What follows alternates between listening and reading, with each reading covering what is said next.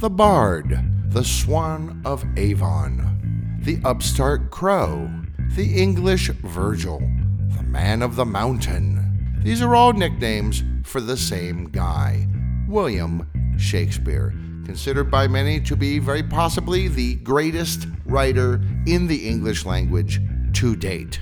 Sorry, people who are big fans of Danielle Steel, but you know, Shakespeare kind of had it going on. And so, when we're talking about communications in any kind of a context, whether it's uh, organizational or business communications, or just uh, hanging out with your friends, giving an interview, giving a presentation, or anytime you open your mouth to talk when it's not just to yourself or your cat, uh, you want to use the language to its fullest capabilities. And while English is a fairly simple language compared to a lot of others, it actually is a huge language, having more words than any other language on earth, well over a million at this point, and new ones all the time, some of which were created by William Shakespeare.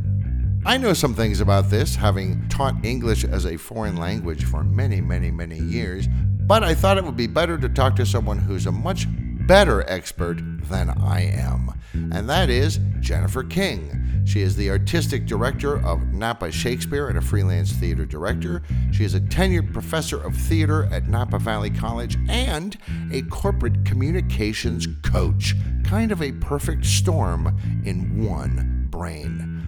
Hi, Jennifer. Thanks for joining me. Thank you. I'm going to use that as a tagline.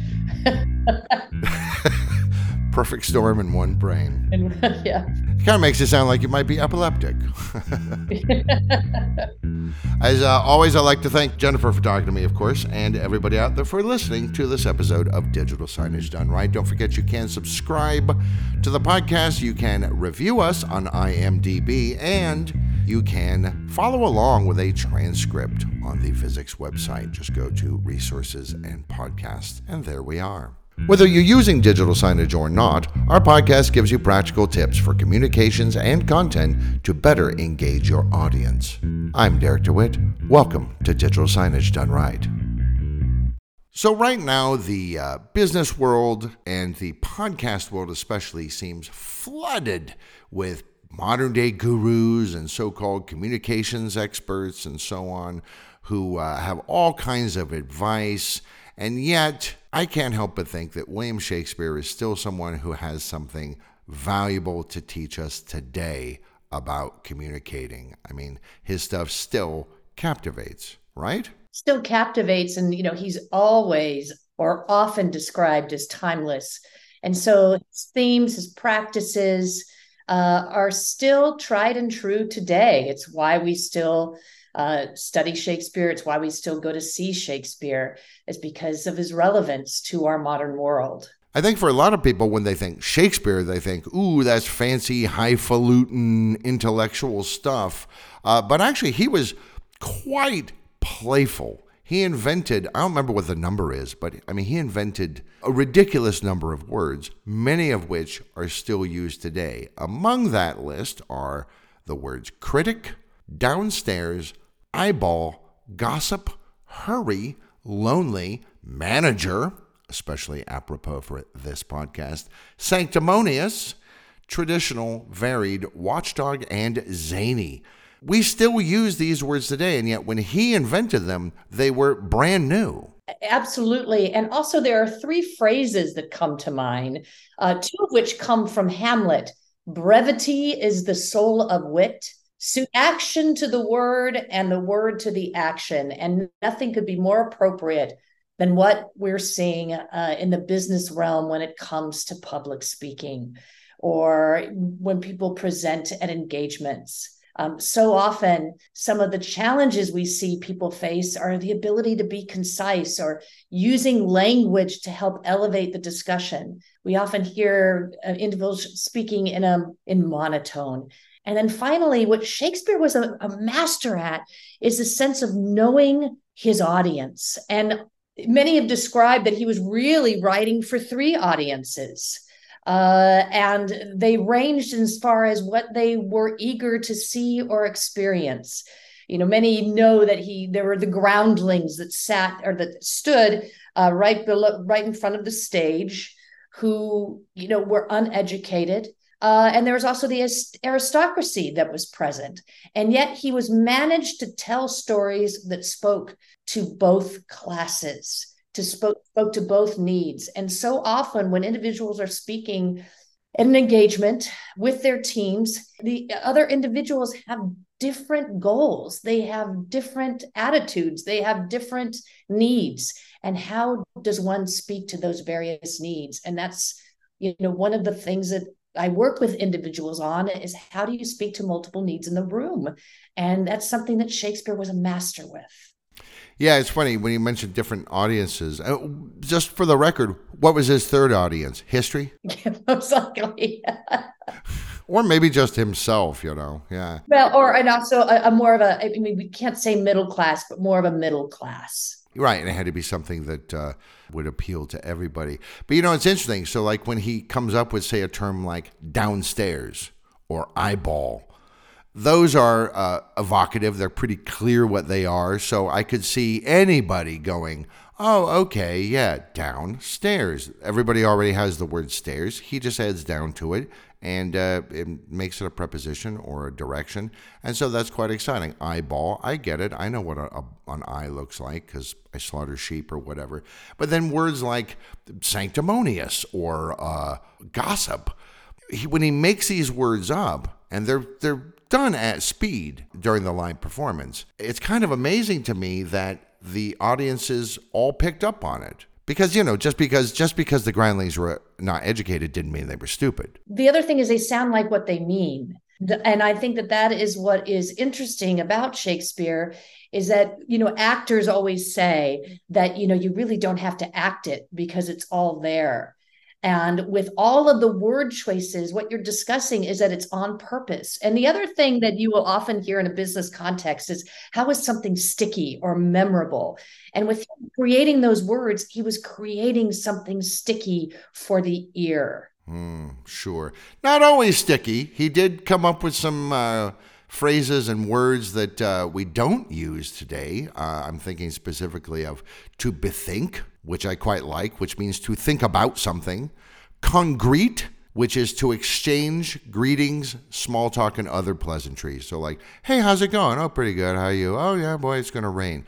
Congreet. I like that. Con together, greet. We know this. To dispunge, which is to rain heavily upon uh, and to infamize, to make somebody go from being famous to not being famous or to being not famous, almost like uh, a 1600s version of cancel, right? Well, you know, what's so interesting though is this would be familiar to those in his audience. But what I'm also reminded of is, you know, George Bush was, uh, could we say that he was his own Shakespeare by the amount of words that he made up? so interesting. As long as you commit to what you are saying, people are going to believe it.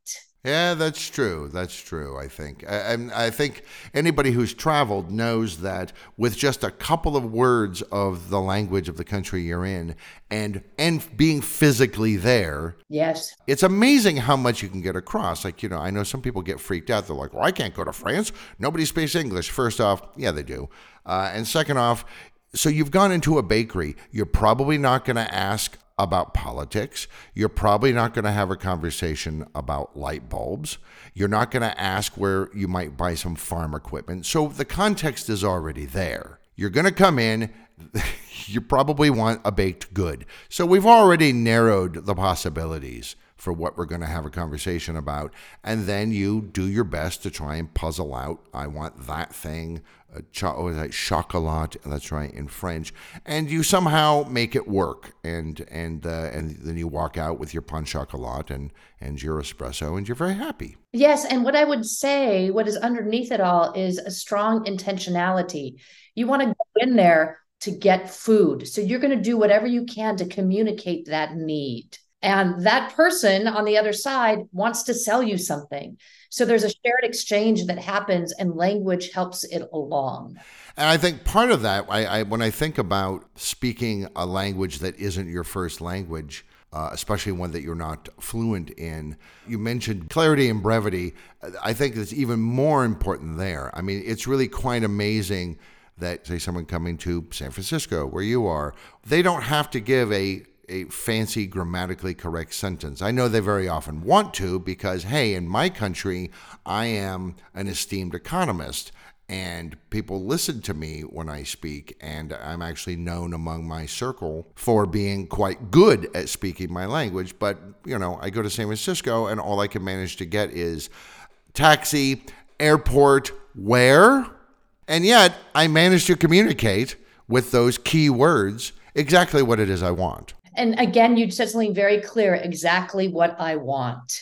Uh, and what happens is you're staying on point. I need the this. These are the words I absolutely need to convey what it is that needs to happen for me to get my needs met. And, and I think what happens, particularly in a, a communication setting, when we're communicating, where that can go awry, is when there are emotions at stake. Uh, when one is nervous, you can know exactly what you want to say and yet you get into a situation where things feel more high stakes or fraught and suddenly all of that goes out the window. I mean, how many times, Derek, maybe not for you, but I've heard someone go into perhaps an argument or a disagreement and they walk away saying, Oh gosh, if I had only said this. Oh, we all do this. I think everybody does that where you go, damn it, you know, I, I had a good I had a good zinger. I wish I'd I wish I'd said that. And exactly. And so, but that goes goes to really what is the purpose of your conversation? Is it to build a bridge with that person to find some commonality? Is it to reason things out till we get an answer? Or is it really to either punish or is it to seek vengeance? What is it you're exactly trying to do? And uh, my belief is that more people spent time in what is their purpose they're going to have the outcome that they desire. Now, do I hope that people are seeking revenge and uh, punishment for another individual? Absolutely not. But again, that mindfulness of what are you trying to do? If you are focused on how can I get a good zinger, most likely you're not going to be building a very good relationship with someone else and moving forward. That's true. Insults make poor bridges. This is very true. But they, but it can be wonderful and satisfying in the moment.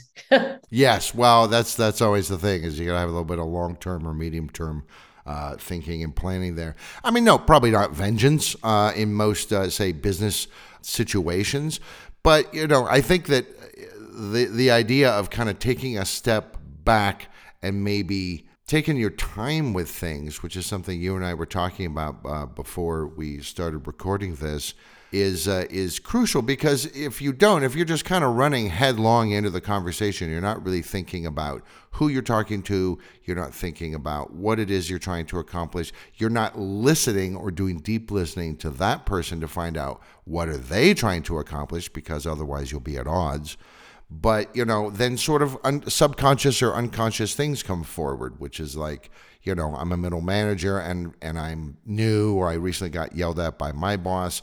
And so unbeknownst to me my evil id is uh, trying to assert my authority over this person which is actually if you think about it counterproductive. And maybe i shouldn't do that but i'm not aware that i'm doing that through the language that I'm using because I'm not thinking before speaking. And that speaks to a wonderful quote from a play I directed two years ago, Romeo and Juliet, Friar Lawrence's comment wisely and slow, they stumble who run fast. And I think that we just lose sight when we are in emotion.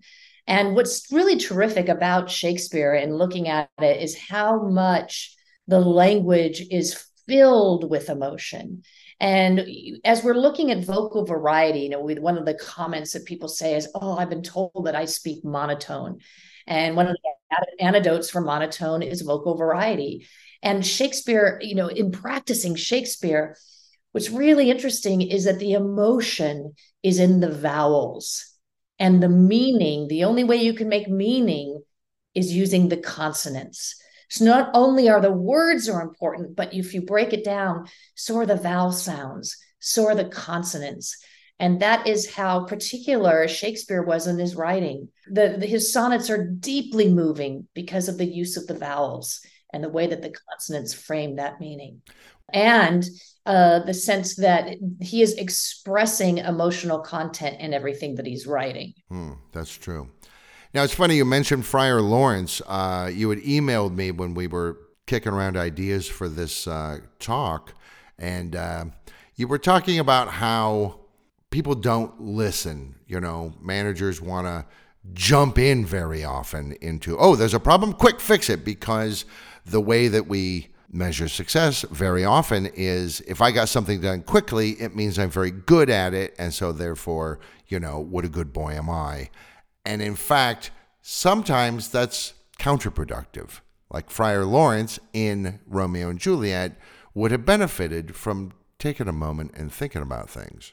I think that there is such a desire to fix something, to let's move out of conflict and let's get it cleaned up and move forward without taking the time to look at the entire situation. And we're moving so fast nowadays. There's so many tasks on everybody's to-do list, so much to accomplish. And basically, you know, it's it's echoed in our culture. Move quickly, whether it's the internet, you know, find the answers. And so one of the things that I encourage is that stepping back. I, you know, you and I were laughingly talking about this. Perhaps Romeo and Juliet would still be living today not today, but by the end of the play, had Friar Lawrence just taken the time to not try and solve the problems in such a ridiculous way, but had really sought out communication with the parents, with them about how really to create the peace that he was really looking for. What I described certainly doesn't make for great drama.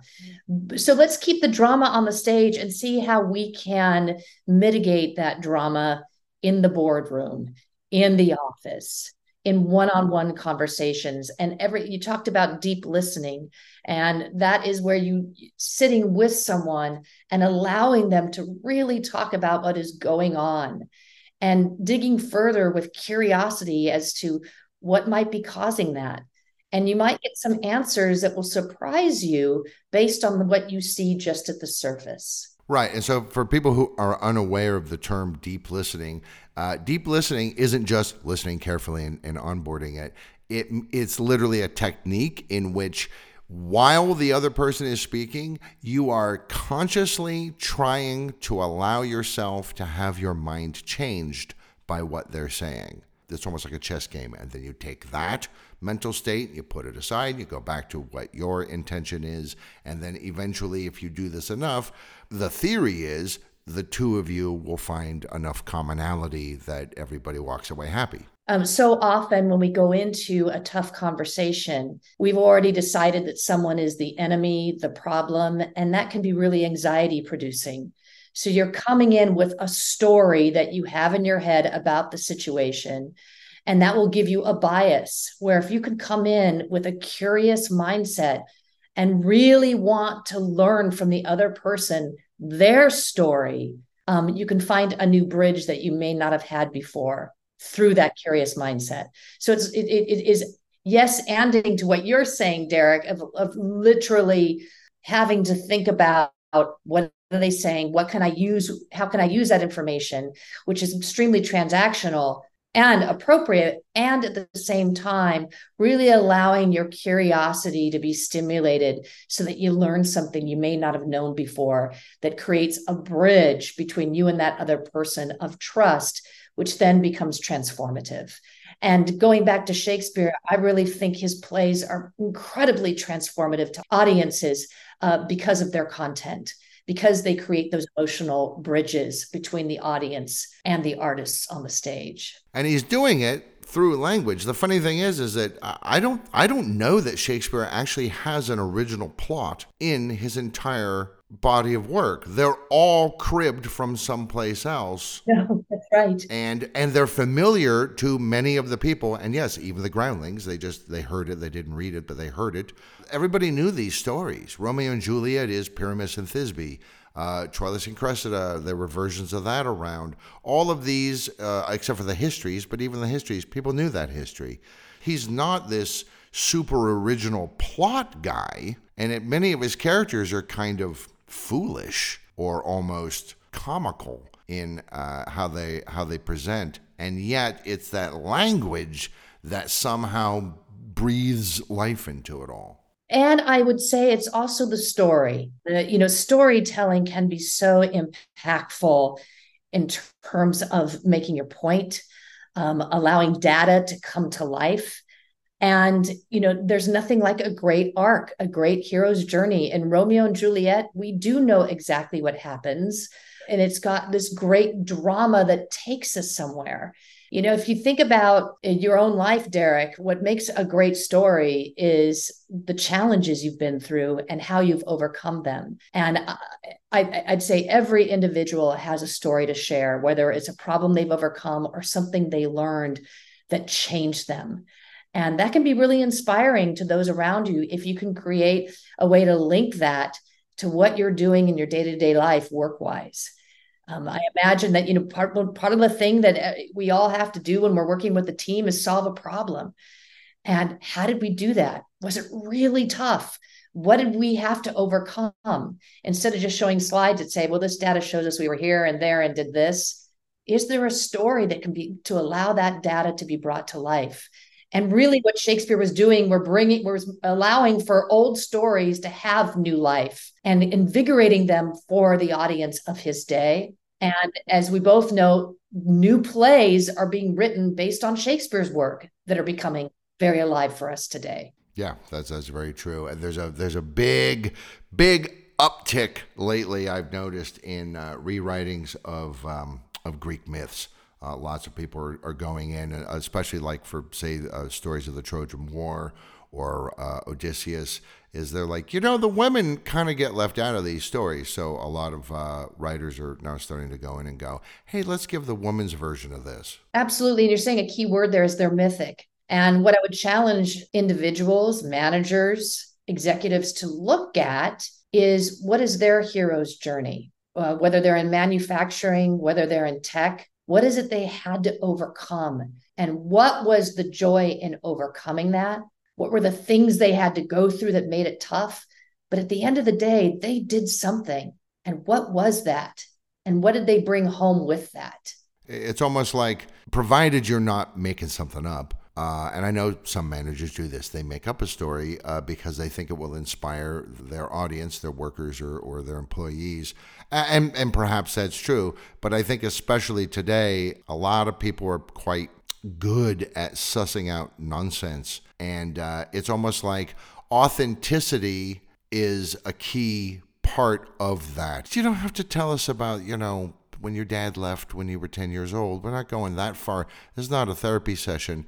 But yeah, share some of yourself in an authentic way to kind of let people know that you're on the level. And and it's going to go back to the audience.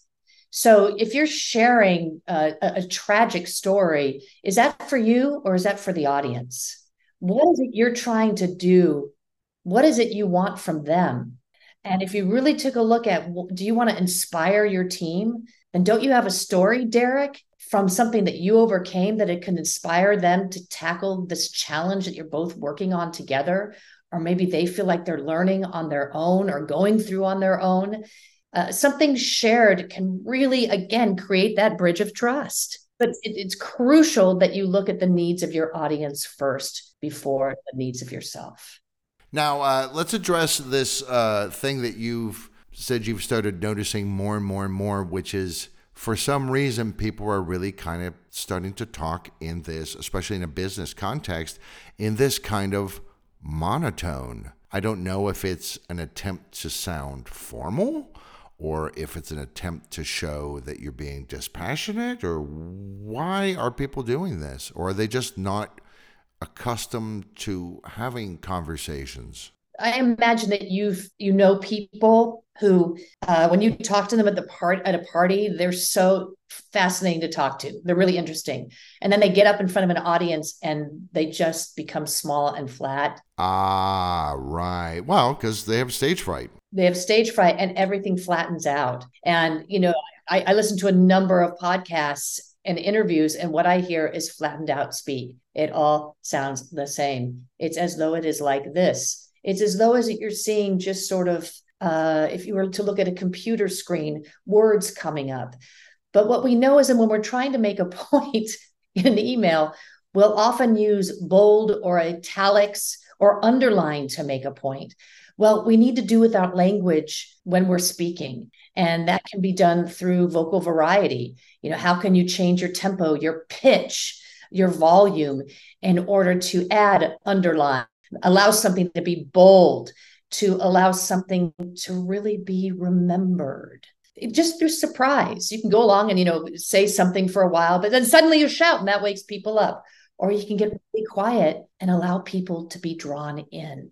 Again, it goes back to are you looking at the opportunities to engage? And if you're unconscious about how you speak, and if you're going into monotone, they're going to tune out within the first 30 seconds of what you have to say. Right. Especially especially if you're simply re- turning around and reading um, you know the contents of a PowerPoint slide.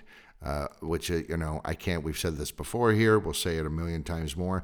Don't do that. And yet, that that that can be our default. You know, not all of us are studying and teaching acting or practicing directors. We're you know folks that are just doing the best we can with what we've got. And that's why it's so crucial to make an investment to taking a look at how you're communicating so that you can be as strategic as you are in whatever you are working on. And you know, one of the things that I'm noticing, particularly in women, that it's been a trend for a very long time, is what you were just describing earlier, and that is upspeak. That's when we allow statements to become questions. We allow statements to become questions. Yes. Uh, I'm going to go to the drugstore. I am going to go and make a presentation. I am going to show people that I really know what I'm talking about. What you're unconsciously doing is asking for permission. Right, because that's the thing about a question. The the rhythm of English is it's a bit like music. I always like to uh, I say it's akin to a question mark is a minor chord and uh, going down at the end of a statement is the resolution. As speakers, what we need to do as communicators is we need to allow the audience to follow your punctuation. So if you're constantly speaking in questions, what you are suggesting is that I really want your permission. I really need validation rather than really committing to what you are saying. Well, try and imagine it in your mind, transfer it to a page. If you wrote an entire you know, 500 word piece, all questions, it would look comical. Absolutely. You're referring it to music. One of the things that one can do is literally look at whatever they are prepared. If you have a prepared presentation, how can you look at opportunities to treat it as a piece of music?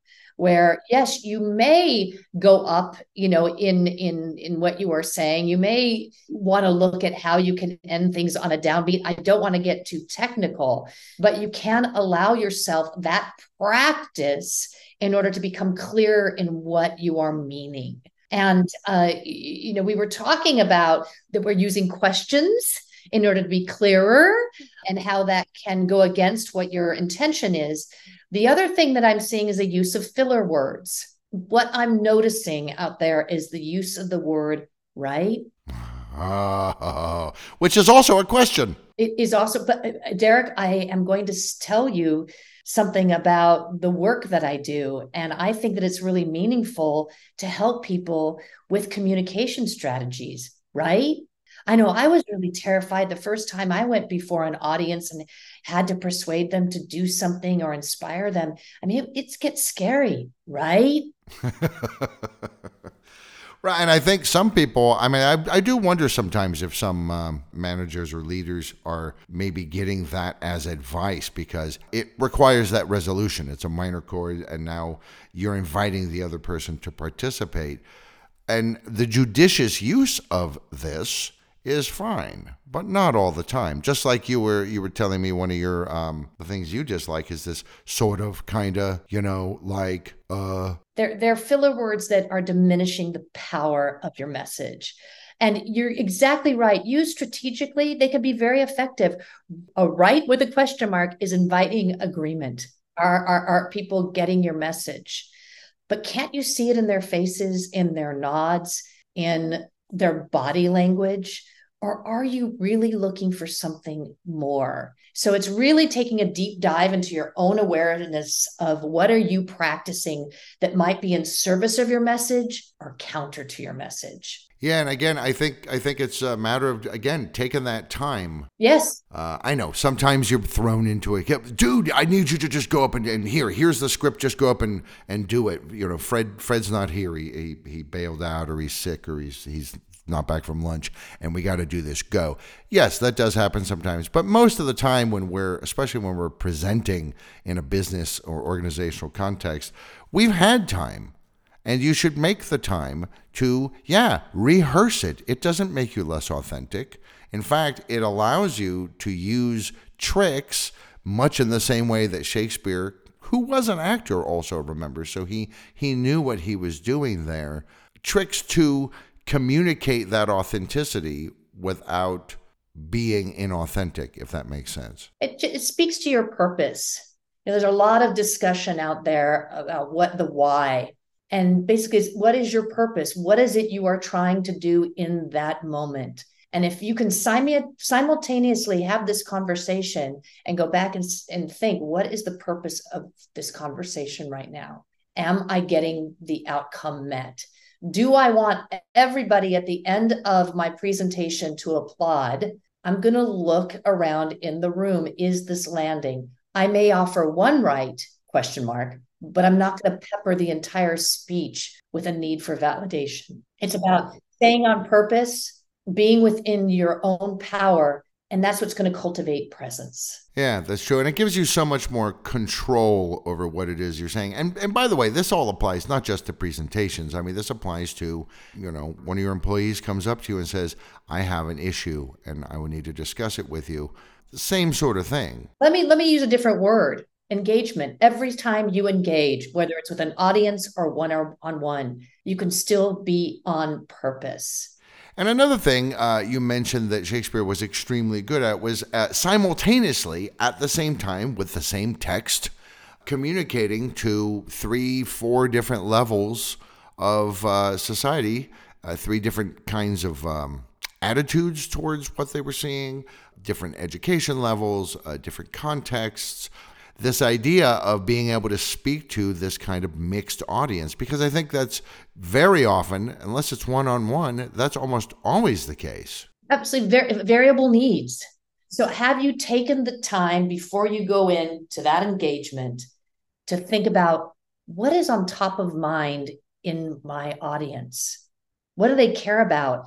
And is what I'm saying speaking to those needs? And that's how you create that empathy that we're all looking for. Right, right. Though I think some people wouldn't. I mean, some people might be just like, I don't care about the empathy part. I just, th- I need these people to understand this. But the question becomes, why do you need them to understand it? And you needing them to understand is really that, is that the most effective leadership? Or is the more effective leadership also taking into account what's all going on with them? And going back and taking a page from Friar Lawrence and acknowledging the problem. You're all working really, really hard. You have gone above and beyond over the last year, but there's something extra that we need to do. And we can talk and think about how we can integrate this directive into our already overwhelming workload. And I think that is where managers, leaders. That's where they get to create and build relationships built on trust because they have taken the time to consider the needs in the room or at least at least take a good stab at it. That's all you can do. You can't be what I have found though is usually your best guess is spot on. You know, one of the things that I know from teaching acting, it comes down to the character and their basic needs what is it that they want? Why are they doing what they do they're doing? Well they have a basic need that comes down to shelter protecting your family uh, those kinds of things. And as individuals isn't that what we're all going for? Yeah and i think in the olden days uh, the the argument from the business side was yeah you're here to earn money and that's the end of it. But we now know that that's actually never been 100% the case. Very few people have ever been in a job just for the money since, I mean, at least since offices really took off and we uh, moved out of the factories. And uh, as we say so often here, because it's true, millennials and especially Gen Z, like they're they're like money's way down the list COVID taught us so much about what it is to be home, what it is to be with family, what it is to have some space. The other thing is uh, that there's more opportunity out there. So, uh, where there used to be much more competition for positions, there's actually active recruitment to retain the best people. So, in many respects, there are individuals who are in power positions. And how do you, as a leader, continue to keep those that are really valuable in your team engaged? There have been times where I've done corporate trainings and I get individuals come up and they've got, you know, an engagement they've prepared and they're about to present it. And then I'll get another individual and they'll say, Oh, my my my engagement is only via email. And so we talk about that, and basically all the same principles apply. And that is out of the gate, are you talking about you and the problem? Or are you taking into consideration the other person on the other end of that email? What I don't know if you've experienced this, Derek, but many of us have is you send an email that you thought was gentle, kind, but to the point, and it's received as though you have given a person a death sentence. I am being dramatic, but it creates all kinds of conflict. So, in many respects, what we have to do with the written or digital world is be even more purposeful in how we use language. So, when you're thinking about this email that you're describing, where someone didn't get it, this is where things can go awry. And that's where, uh, again, an email, we don't think about it so much as when we're in conversation, where it becomes essential to stay curious and to find out what was received on the other end of this email or to really take a look at does the email communicate clearly what your intended message is uh, it, it, it, it, again we keep talking throughout this conversation the the need for preparation. And by taking the time, allowing it to be a practice of mindfulness to make sure that what you are communicating is purposeful and will get you to the outcome that you're looking for, that does take time. And as we both know, that sort of investment in time can lead to better relationships, which in the end is only going to serve something larger and in many respects can be more effective. Good communication skills involves much more than just having a good vocabulary. You have to think about the purpose behind that communication. And then the next communication may have a completely different purpose.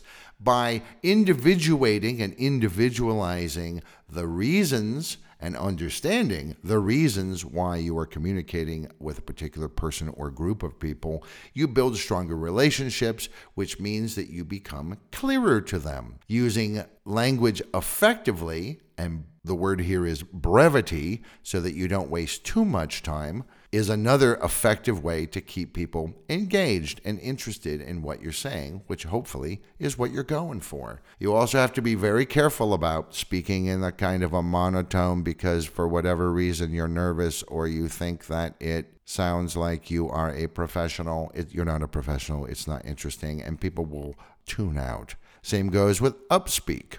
Don't make everything into a question because it seems to be communicating something beyond just the content of your words. And finally, who are you speaking to, especially in a mixed audience? Don't just choose the mean and speak to that, but speak to everybody in the audience. And that involves taking some time, thinking about what you're going to say, and stepping back while you're saying it and watching how people are reacting to it if your stuff is landing or not. All of these tactics, techniques, and all of this advice all really come from William Shakespeare, the man who is credited with the creation of a number of words in English, many of which we still use today.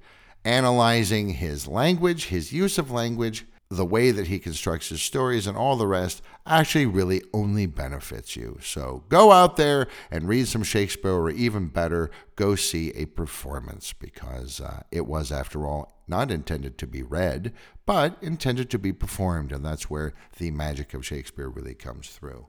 Uh, it's been a super interesting conversation uh, with Jennifer King, artistic director of Napa Shakespeare and a freelance theater director, as well as a tenured professor of theater at Napa Valley College and a corporate communications coach. As we have spoken today at the end of 2023 about Shakespeare and how to use language effectively to communicate exactly what you want and not accidentally communicate what you don't want. Thanks for talking to me, Jennifer. Super interesting. My absolute pleasure, Derek. And if your audience wants to get started today, read some Shakespeare out loud. You want to expand your vocabulary, your ability to use vowel sounds and consonants. The bard is your friend. And if you don't want to read it out loud, read it along with a book on tape and watch your vocal delivery expand in unexpected ways. Derek, this has been an incredible um, discussion with you as always. If people want to reach me, they can do so at jenniferkingcoaching.com. Yes, and you will find uh, links to some of the things we've talked about, and of course, to Jennifer's website in the transcript, which is available on the Visix website. I highly suggest that you go there. Uh, I'd like to thank Jennifer again for talking to me, everybody out there for listening. And uh, don't forget, as I always say, you can subscribe. You can. Really, nothing is stopping you.